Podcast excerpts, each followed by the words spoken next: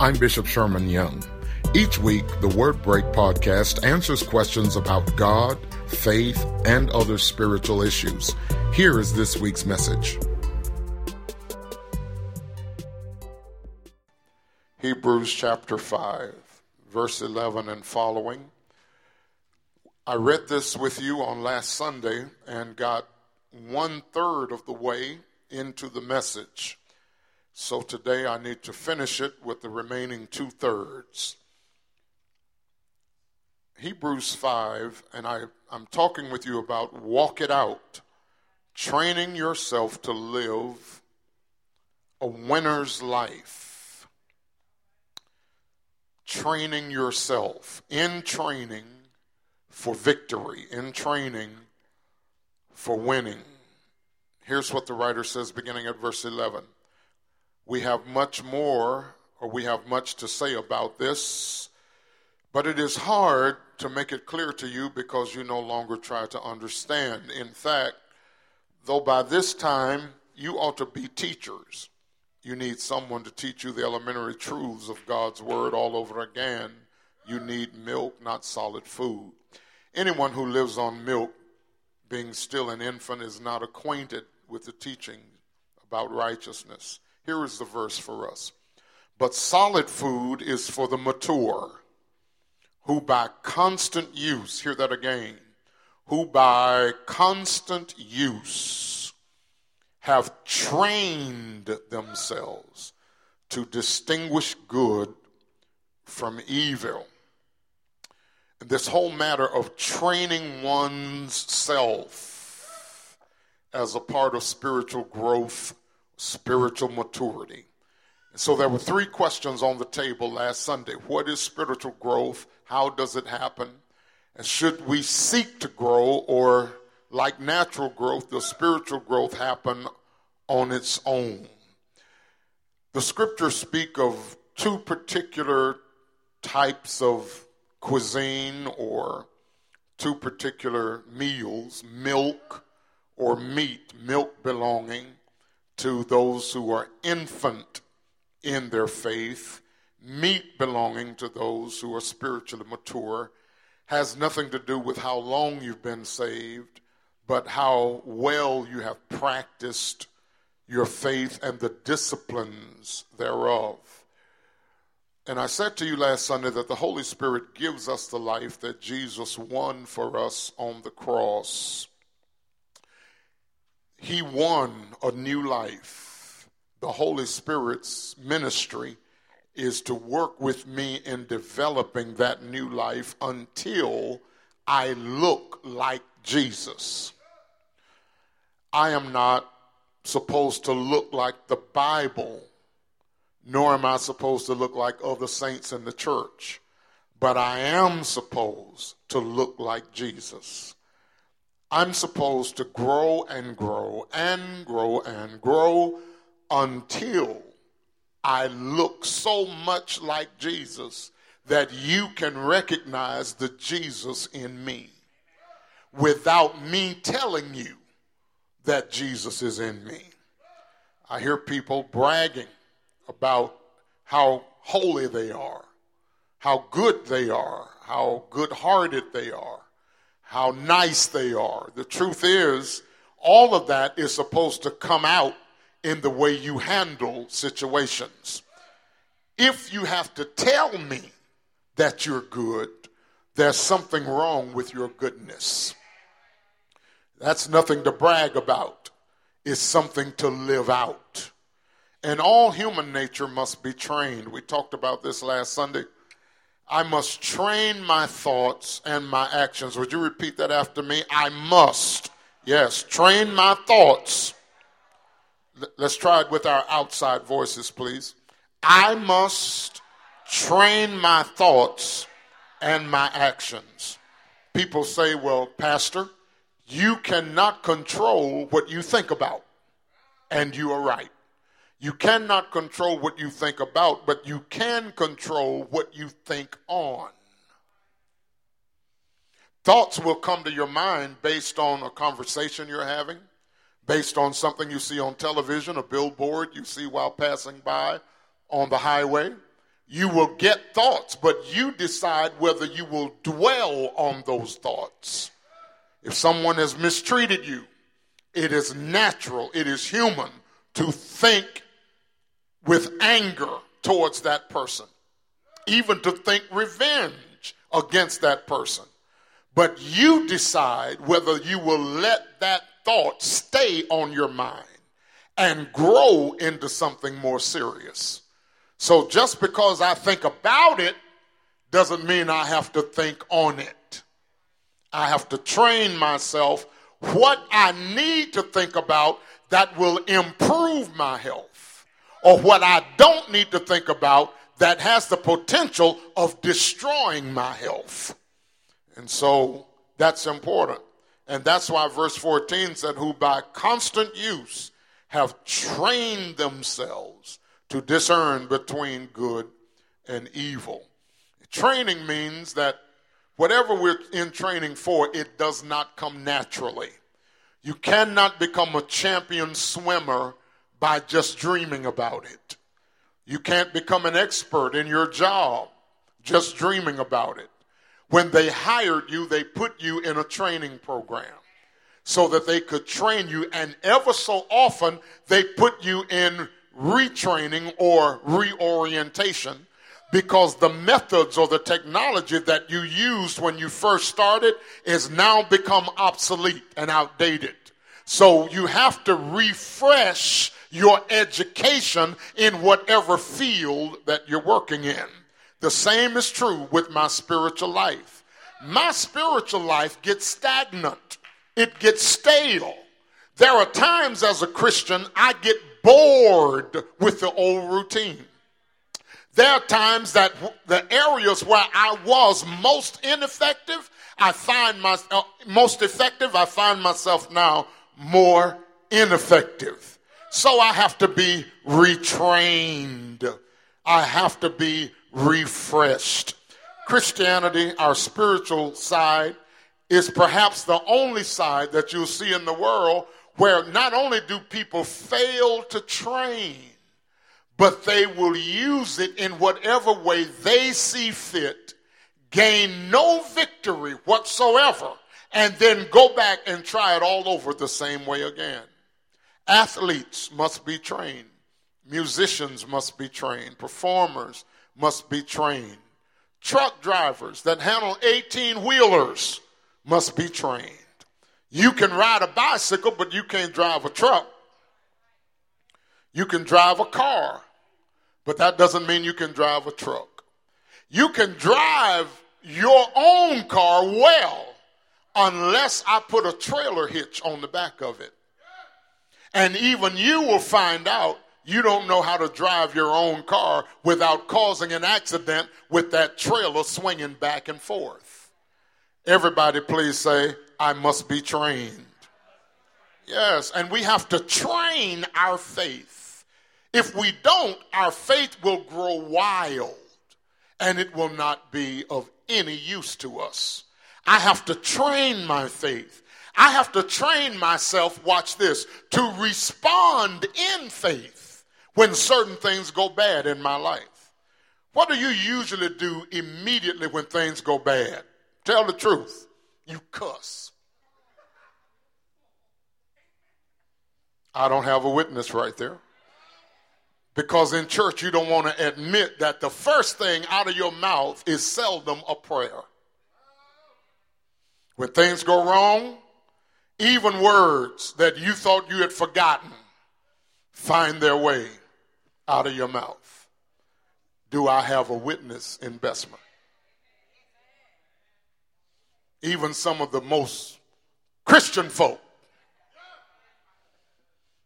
on a knee jerk reaction to something bad will say a bad word. I'm not talking to you, I'm talking about your neighbor. Your neighbor has a foul mouth. Why do you respond like that? And many of you have tried to control that impulse and still failed. Especially after you just left church service and you've been singing the praises of God and waving your arms, feeling the Holy Ghost, and on the way home, some joker cuts in front of you with his automobile and almost causes an accident. I wish I had a witness. Or you drop something on your foot in the kitchen. And your first response is not usually, Our Father, which art in heaven, hallowed be your name.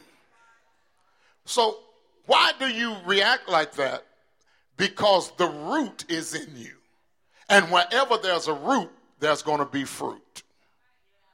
The reason why you respond that you say, Well, Bishop, I've tried to control that. Why can't I ever control it? Because you're dealing with the fruit rather than the root. You're trying to control what happens rather than why it happens. And therefore, if you're ever going to get victory over that, I wish I could help somebody. If you're ever going to get victory over how you respond, let me tell you this. The way that you know how well you've grown is by your first response, not by your second. Your second response is after you thought about it for a second. And you say, Oh, I shouldn't have said that. Let me say this. I wish I had some help. If somebody comes up to you and they repeat some gossip they heard about you to you, and tell you that they got it from a friend or a person you said was your friend, what is your initial response? You will more than likely call that false friend a bad name. Now, your second response is going to be, I'm going to pray for them. But that wasn't your first response. Your first response is, I don't believe that my wife said that about me. I don't believe. We, we went to school together. We, we're too close for that. Not to mention all the times I bailed her out of foolishness. And we're supposed to be friends. I don't believe my boyfriend said that about me. I don't believe that. And so your first response is, I got to get them back. So I take out my phone, I open up my Facebook, and I determine what will hurt the worst. I don't have a witness around here, but I think I'll preach this anyhow. Because after all, Facebook and social media has become the way to pay everybody back that I don't like. And so you will notice on my Facebook page, I just left church that morning and I wrote, Hallelujah, what a good time we had. But by six o'clock, I'm using some four letter words to talk about somebody who just hurt me. I will get a shout before I'm done today. Why do I do that, Bishop? Because the root, everybody say the root. You see, inside of me is no good thing other than the Holy Ghost. And everything else inside of me needs work. And I have to train myself how to respond to bad news and bad events. I have to train my faith, I have to train my prayer life. My prayer life should be trained. What, what is my pattern for prayer? What do I do when I get up in the morning? Do, do I get a prayer in? Do I get a meditation in, a scripture? Do I get on the prayer call and pray with the church and, and other believers? What is my what is my training for prayer? You say, well, I don't really have a training for prayer. I just kind of do it when there's a an emergency. But you see, that's why your prayers don't work well. Because God is no fool. He knows you're just using him because you're in a tight jam. God is not interested in rescuing me when I fall. He's interested in being with me in good times and bad times.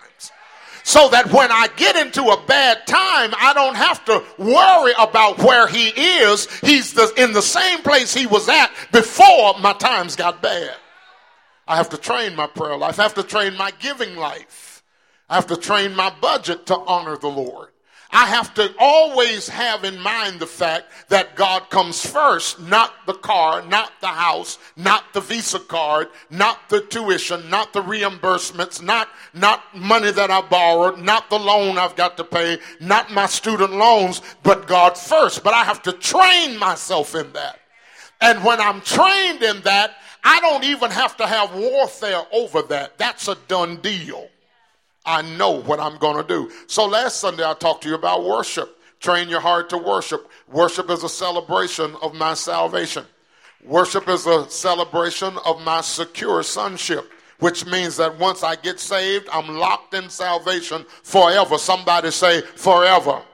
That's why I like that little part of that song because it reminds me that when God saves you, that's done forever.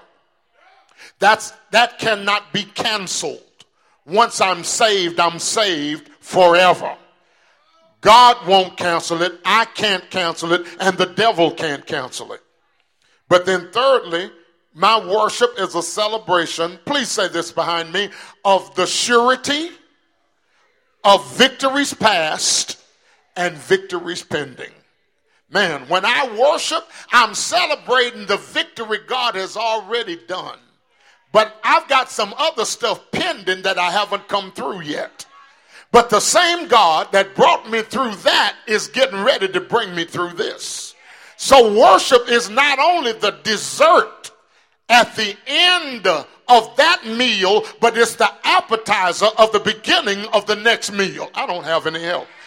My praise and worship in church is not just me thanking God for what He has done, but I see some other stuff I'm going through now. So my worship is a down payment on what He's getting ready to do with that.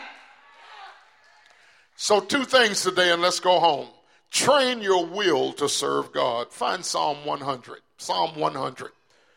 Psalm 100. The 100th Psalm is one of the most beloved that we have in the book of Psalms. It'll take me four minutes to work through this point and three to work through the next.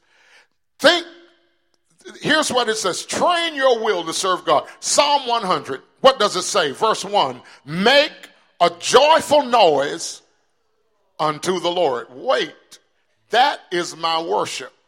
That I'm training myself to make a joyful noise to the Lord. So my worship should be loud. Would you say loud? It should be lively. Would you say lively? And it should be legitimate. Would you say legitimate?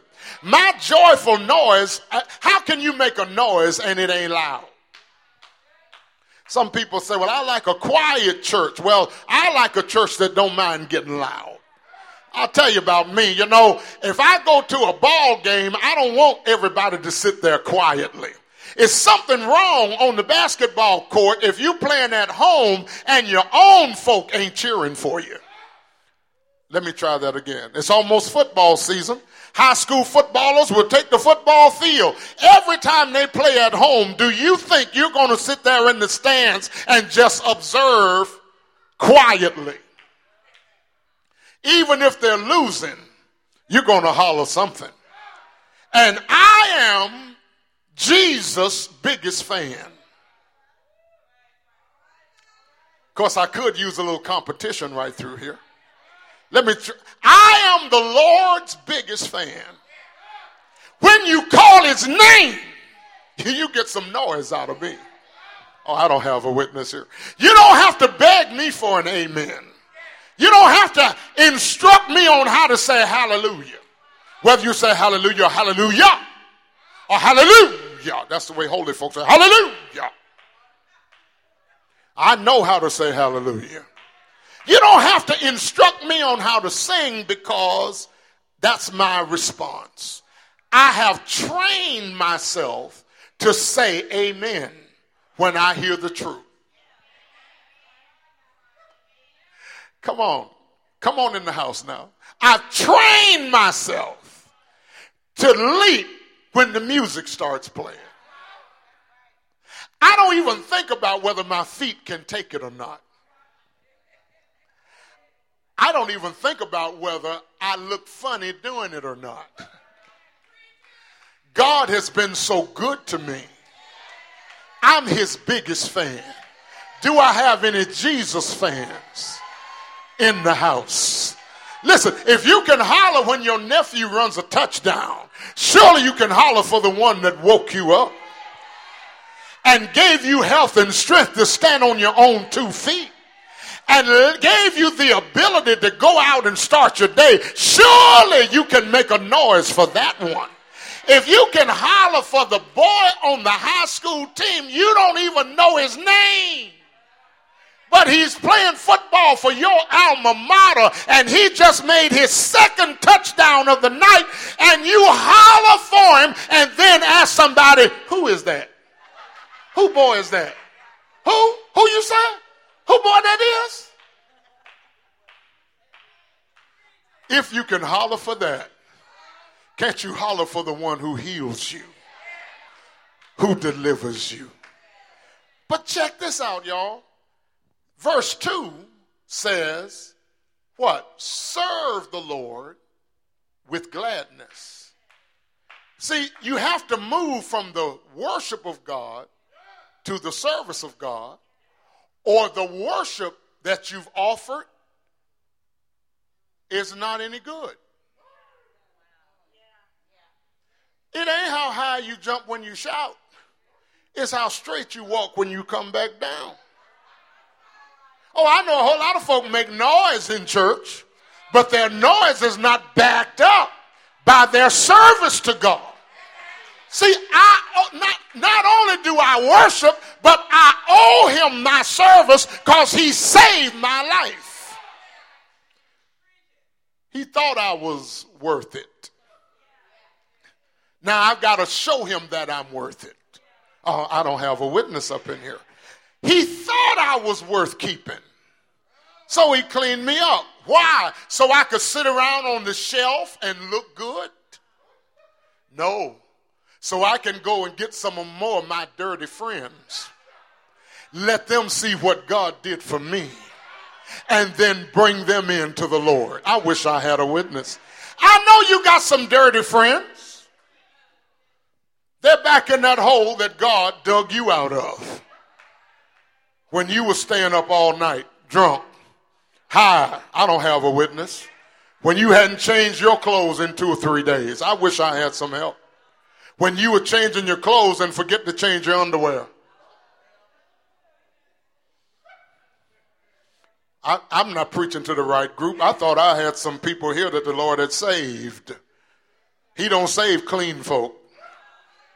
If you said the Lord saved you, that means you were in some condition that required salvation.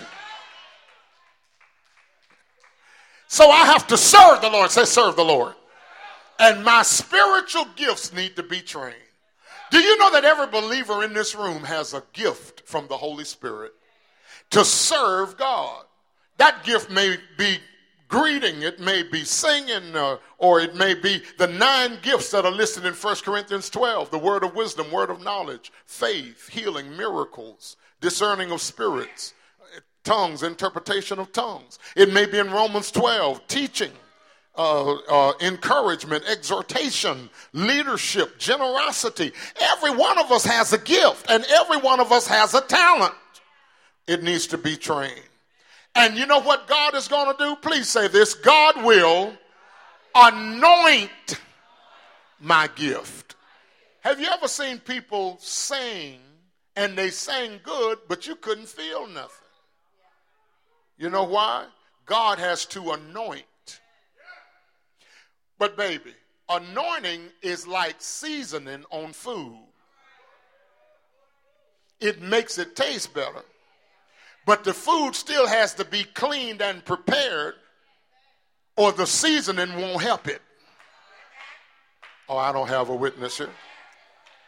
That chicken you're going to eat after church, what if you don't wash it first? What if you go to the restaurant and they serve it to you the same way they got it as soon as they took the feathers off of it? They didn't even gut it out, take the guts out. They just put a whole chicken on the grill and cooked it, guts and all. And then you put salt and pepper on it, ketchup and mustard. What's that going to do for it? Somebody say, I need to be clean and I need to be prepared And then when the anointing is put on me, I will be delightful. Oh, God. Listen, it's not about who you are, it's about God using you. And that's the anointing. Here's the last thing, and let's go home. Not only do I have to train my will to serve God, which means I've got to want to serve Him, but here's the last thing I need to train my mind to think like a winner. I've got a new mind from God when I was born again, but if I don't train it, it will run wild. There are some things I don't need to think about because they are destructive to my future. Can I get a witness?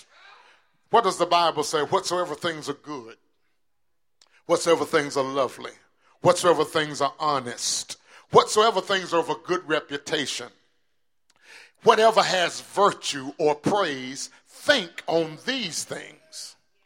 Is that what we think about? Or do we think about other stuff? you want me to call the roll, don't you? I can look in your eyes and tell. What, what do you think about? Do you think like a winner? When I was growing up, heavyweight fighting was amazing. It was something, brothers, you remember, it, it, it was inspiring. Joe Frazier, Ali, Philip, you know what I'm talking about, uh, Ken Norton, Tyson. Then you put Tyson in a ring, in 30 seconds, the fight is over. It was inspiring. But you know what used to really get my attention? The fighters always claimed to win before they ever had the first bell. You don't get in a ring talking about if I beat you. You get in the ring declaring, I beat you. Not, I can beat you. I've already beat you. Baby, when you get in a fight, when the devil calls you into the arena, you can't be tiptoeing around talking about, um, look, I need the, I need the Lord to have mercy. I just need your prayers, Reverend. You have to know before the fight ever starts, you've already won. I'm through. I'm ready to go home. Here's what the Bible says in Ephesians. I gave you the verses there. It says, So let, verse 17, it says, So I tell you and encourage you in the Lord's name not to live any longer like other people in the world. Their minds are set on worthless things. Now, baby, you're not going to like me telling this to you, but I just might as well meddle in your business. A little too much of the real housewives will have you thinking the wrong thing. Come on now, I know you. A little too much of love in hip hop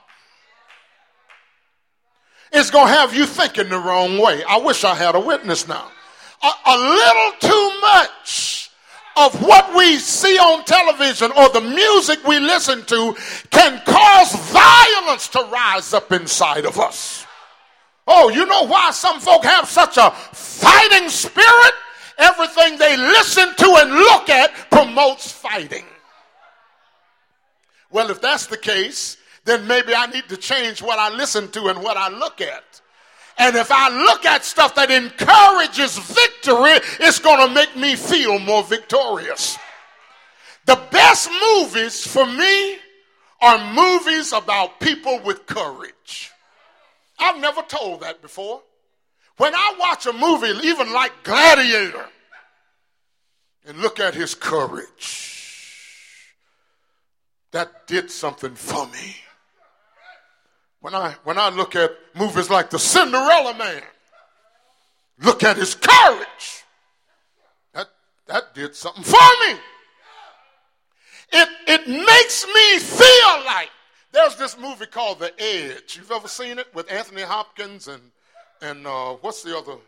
Sheen. What, in the Sheen? Yeah, and they, and they kill a bear. You know, it's got two black men two, two white men and one black guy, and they're out there, Robert, and they're running from this bear. And of course, the black guy gets killed because we always get killed in the movies. The bear ate him. And so finally they said, you know, we got to stop running from the bear. I'm through now. So well, what we going to do? We got to kill it. Kill it. And you know, Anthony Hopkins, he got a stick turning into a spear. I, I, nobody saw the movie but me, but that's all right. And, and, and, then, and then he propped it up on a rock. And then that bear came along growling. And Anthony Hopkins used himself as bait. Come on. Come on. The bear's growling. Come on. Come on. Come on. And the bear went to grab him, and he barely got out of the way, and the spear went through the bear, propped on the ground. Do you know ever since I saw that movie, I want to kill a bear? Oh, I do. I have been looking for a bear for 15 years, ever since that movie came out. Sometimes I'm watching the news and they said, there was a bear seen up in Marietta, and I want to get in my car and go find that bear. So they, they, the animal control came out and got the bear, and I'm saying to myself, why did you take him? Because in the movie it said, what one man can do, another one can do it. Oh, I don't have a witness. Come on, let me let you go home. Listen, the movie told me something that I didn't realize. That if you did it, I can do it. If you got healed, I can get healed. If you got a good job, I can get a good job. If you became a millionaire, I can become a millionaire. What one man can do, another man can. It is no secret what God can do. What he's done for others, he'll do for you. With our arms wide open, he'll pardon you. Baby, ain't no need of you looking at me being jealous. If God did it for me, he'll do it for you. Envying what you got. I just thank God I got the same thing you got. It's called an equal opportunity. And if God blessed you, I know he'll bless me. That's why I shout with you when you testify. When you say you got a new car, I say hallelujah. I say hallelujah for two reasons, Mr. Harris. One is you got to pay the note and I don't. But the second is, I realize God is now in the season of blessing people with cars. And I'm standing in line to get mine. Because whatever God does for you, He'll do it for me. I'm not a loser, I'm a winner. I'm not defeated, I'm a winner. I'm not a victim, I'm a victor. For the Bible says, that all things work together for the good of those who love the Lord. And what he's done for you, he'll do the same for me. You know what the Bible said? Wait on the Lord and be of good courage, and he shall strengthen thine heart. The Bible said, For they upon the Lord shall renew their strength. they shall mount up on the wings as eagles. they shall run and not be weary. But then they shall walk. Now, not, not no plain walk. You got to walk with. You got to walk cool. You got to walk like you know what you're about. You got to walk with some authority. You got to walk with some power. You got to walk and not faint. Won't he bless you? I said, won't he bless you? Is there anybody here that knows he'll bless you? Is there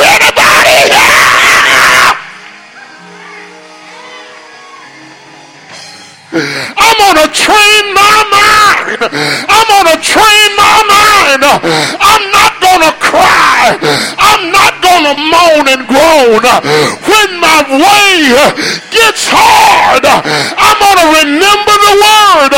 The word said if we acknowledge him, he shall direct your path. The steps of a good man Yes! Can anybody say yes? Won't he take care of you? Won't you? Won't he deliver you? Won't he hold you up? Say yes! I'm through. I'm through. I'm through. I'm through. But Mr. Johnson, there's an old song they used to sing. Said when you walk through a storm, hold your head up high and don't be afraid of the dark. Cause at the end of the storm is a golden sky and the sweet song of the lark.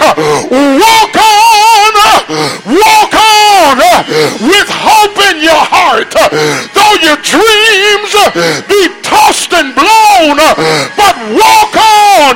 walk on because he's able.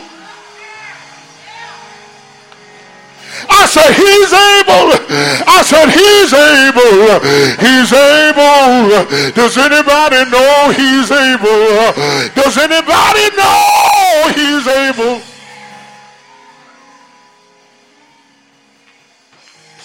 Come to Jesus. Can you just rest on your feet?